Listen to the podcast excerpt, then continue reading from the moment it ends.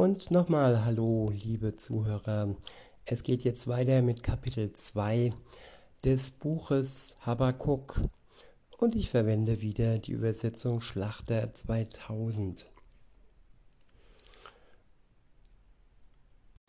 Der erste Abschnitt ist überschrieben mit Die Antwort des Herrn. Der Gerechte wird durch den Glauben leben. Ab Vers 1 heißt es, Auf meine Warte will ich treten und auf dem Turm mich aufstellen, damit ich Ausschau halte und sehe, was er mir sagen wird und was ich als Antwort weitergeben soll, auf meine Klage hin. Da antwortete mir der Herr und sprach. Ja, zum einen möchte ich dazu sagen, ja, dass Habakkuk sich ähm, ja aufgestellt hat, dass er Ausschau gehalten hat nach einer Antwort Gottes auf seine Klage hin, auf seine Bitte hin, dass er das Übel doch bitte verkürzt, äh, verkürzt, so dass nicht alle ja zu Schande kommen, dass nicht alle sterben bei diesem Gericht, bei dieser Strafe. In Vers 2 heißt es, da antwortete mir der Herr und sprach, schreibe die Offenbarung nieder und grabe sie in Tafeln ein, damit man sie geläufig lesen kann.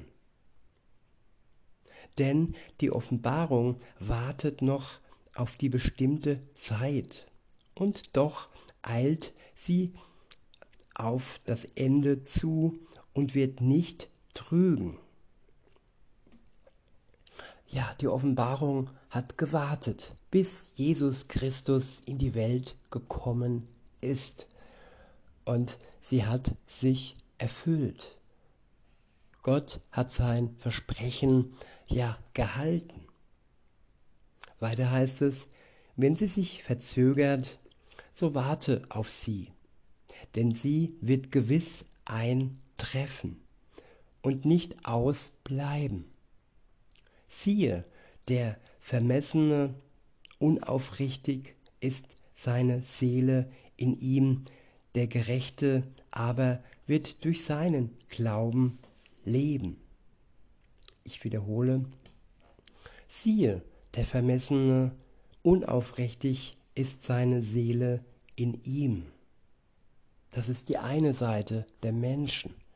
Sie sind vermessen, sie sind unaufrichtig. Sie sind nicht ehrlich mit sich und mit Gott. Und die andere Seite sieht so aus. Im zweiten Teil des Verses 4 heißt es, der Gerechte aber wird durch seinen Glauben leben. Das ist der Glaube an Jesus Christus. Und damals, ja, war es der Glaube an Gott. Jesus war noch nicht in der Welt und die Menschen haben trotzdem schon an Gott, den Vater, geglaubt. Und auch sie wurden durch den Glauben gerettet.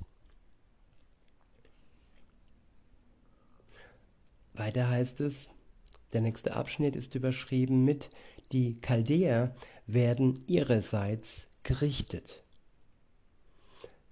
In Vers 5 heißt es, und dazu kommt noch, dass der Wein tückisch ist, der, über, der, übermütig, der übermütige Mann wird nicht bleiben. Er, der seinen Rachen weit aufgesperrt hat, wie das Totenreich und unersättlich ist wie der Tod, dass er alle Völker zu sich sammeln und alle Nationen an sich ziehen will ja, Weltherrschaft, Weltregierung, die Macht aller Nationen an sich reißen. Das ist auch heute de facto für viele oder für einen kleinen Kreis von ähm, ja, verrückten und vermessenen Menschen ähm, ja, ihr Ziel. Und darauf sollten wir bedacht sein. Das ist kein guter Plan ist, den sie haben. Im Vergleich zum Plan Gottes, der zu 100% gut ist, solange wir uns ihm gegenüber, ja, solange wir ihn umarmen und umklammern, so wie es Habakkuk damals tat. In Vers 6 heißt es, werden nicht diese alle einen Spruch über ihn anheben und ein Spottlied in Rätseln auf ihn anstimmen? Man wird sagen, wehe dem, der sich bereichert mit dem, was ihm nicht gehört. Wie lange noch? Und der sich mit Pfandgut beschwert. Ja, die Bösen bereichern sich mit den, äh, ja, die ihnen nicht gehören. Die Menschen sind Gottes Schöpfung. Und wenn, wenn die Bösen, die Machthaber denken, sie könnten über ihre Gesundheit bestimmen, über ihr Leben bestimmen und könnten sagen, was sie sich denn da injizieren und aufnehmen sollen, dann ist das vermessen, überheblich und einfach nur böse. In Vers 7 heißt es, werden nicht plötzlich die aufstehen, die dich beißen werden, und die aufwachen, die dich wegjagen werden, so dass du ihnen zur Beute wirst. Ja, wir stehen in der Gefahr, zur Beute zu werden, wenn wir die Umklammerung Gottes ähm, loslassen, wenn wir uns nicht an ihn alleine festklammern. Wenn wir andere zu unserem Gottersatz machen, dann sind wir ihnen ausgeliefert. In Vers 8 heißt es, denn wie du viele Völker geplündert hast, so sollen alle übrig gebliebenen, üb, übrig gebliebenen Völker dich plündern, wegen des vergossenen Menschenblutes und wegen der Vergewaltigung des Landes, der Stadt und aller ihrer Bewohner. Ich wiederhole Vers 8. Denn wie du viele Völker geplündert hast, so sollen alle übrig gebliebenen Völker dich plündern. Wegen des vergossenen Menschenblutes und wegen der Vergewaltigung des Landes, der Stadt und aller ihre Bewohner. Ja, Gott wird Gerechtigkeit schaffen. Gerechtigkeit der Völker gegenüber, die geplündert wurden und deren Verwandte, Freunde, ja, Blut vergossen wurden. Und die, die übrig bleiben, sie werden, wenn sie sich an Gott klammern, durch ihren Glauben gerettet werden. In Vers 9 heißt es, wehe dem, der ungerechten Gewinn macht für sein Haus, um dann sein Nest in der Höhe anzulegen und sicher zu sein vor dem Unglück. Ja, viele machen sich, ja, viele bekommen eine goldene Nase durch all den Gewinn, der im Moment auf Kosten der Gesundheit anderer erwirtschaftet wird. Aber hier steht ganz klar und deutlich, wehe dem.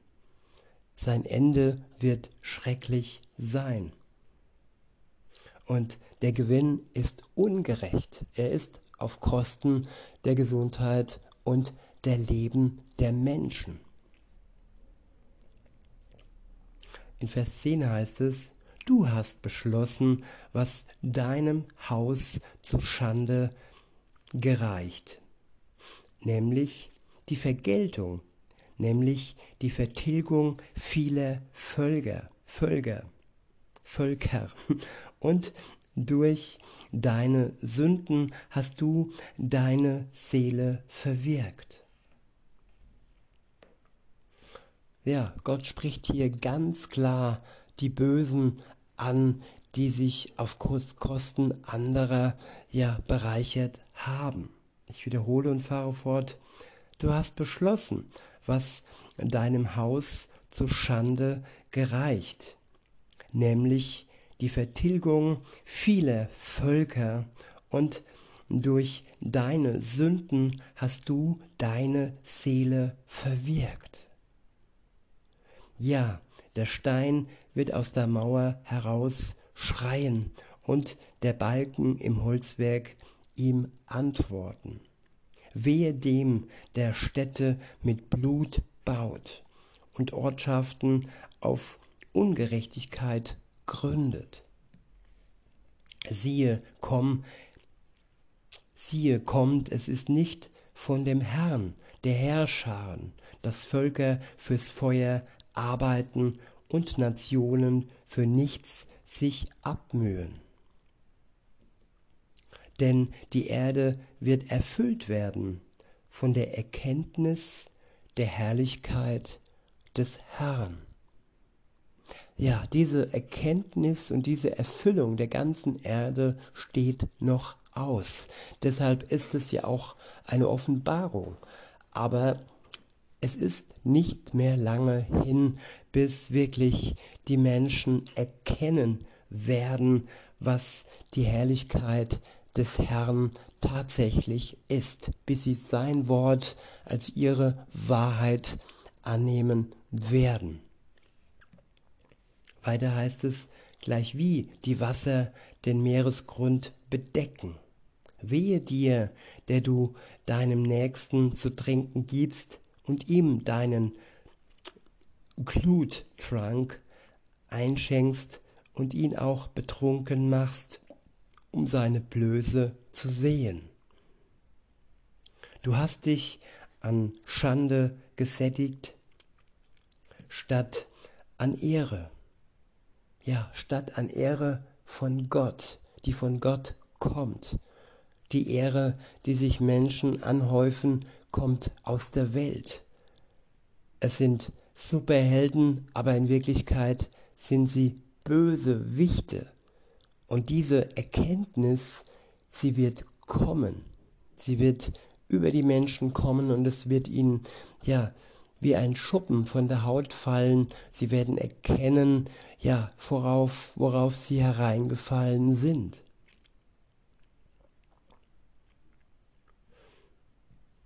Ich wiederhole Vers 16 und fahre fort. Du hast dich an Schande gesättigt statt an Ehre. So trinke auch du und zeige dein Unbeschnittensein. Die Reihe wird auch an dich kommen, den Becher aus der rechten Hand des Herrn zu nehmen, und Schande wird auf deine Herrlichkeit fallen. Ja, all die, die sich bereichern, sie werden in Schande untergehen. Das steht fest. In Vers 17 heißt es, denn die Gewalttat, die am Libanon begangen wurde, wird dann über dich kommen. Und die Verheerung, die an den wilden Tieren begangen wurde und die sie in Schrecken versetzte, und zwar wegen des vergossenen Menschenblutes und wegen der Vergewaltigung des Landes, der Stadt und aller ihrer Bewohner. Ich wiederhole, Wehe dem, der zum Holz. Ups, da bin ich vorgesprungen. Bei Vers 17 war ich. Dort heißt es, denn die Gewalttat, die am Libanon begangen wurde, wird dann über dich kommen.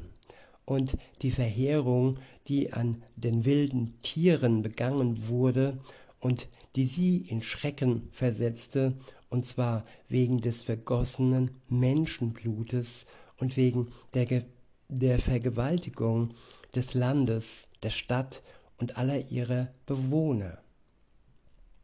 Ein gemeißeltes Bild, was nützt es, dass der Bildhauer es geschaffen hat? Was nützt ein gegossenes Bild und ein Lügenlehrer dazu. Ja, es gibt viele Lügenlehrer im Moment in unserer Zeit, in der Politik, in ja, der sogenannten äh, Wissenschaft und so weiter und so fort.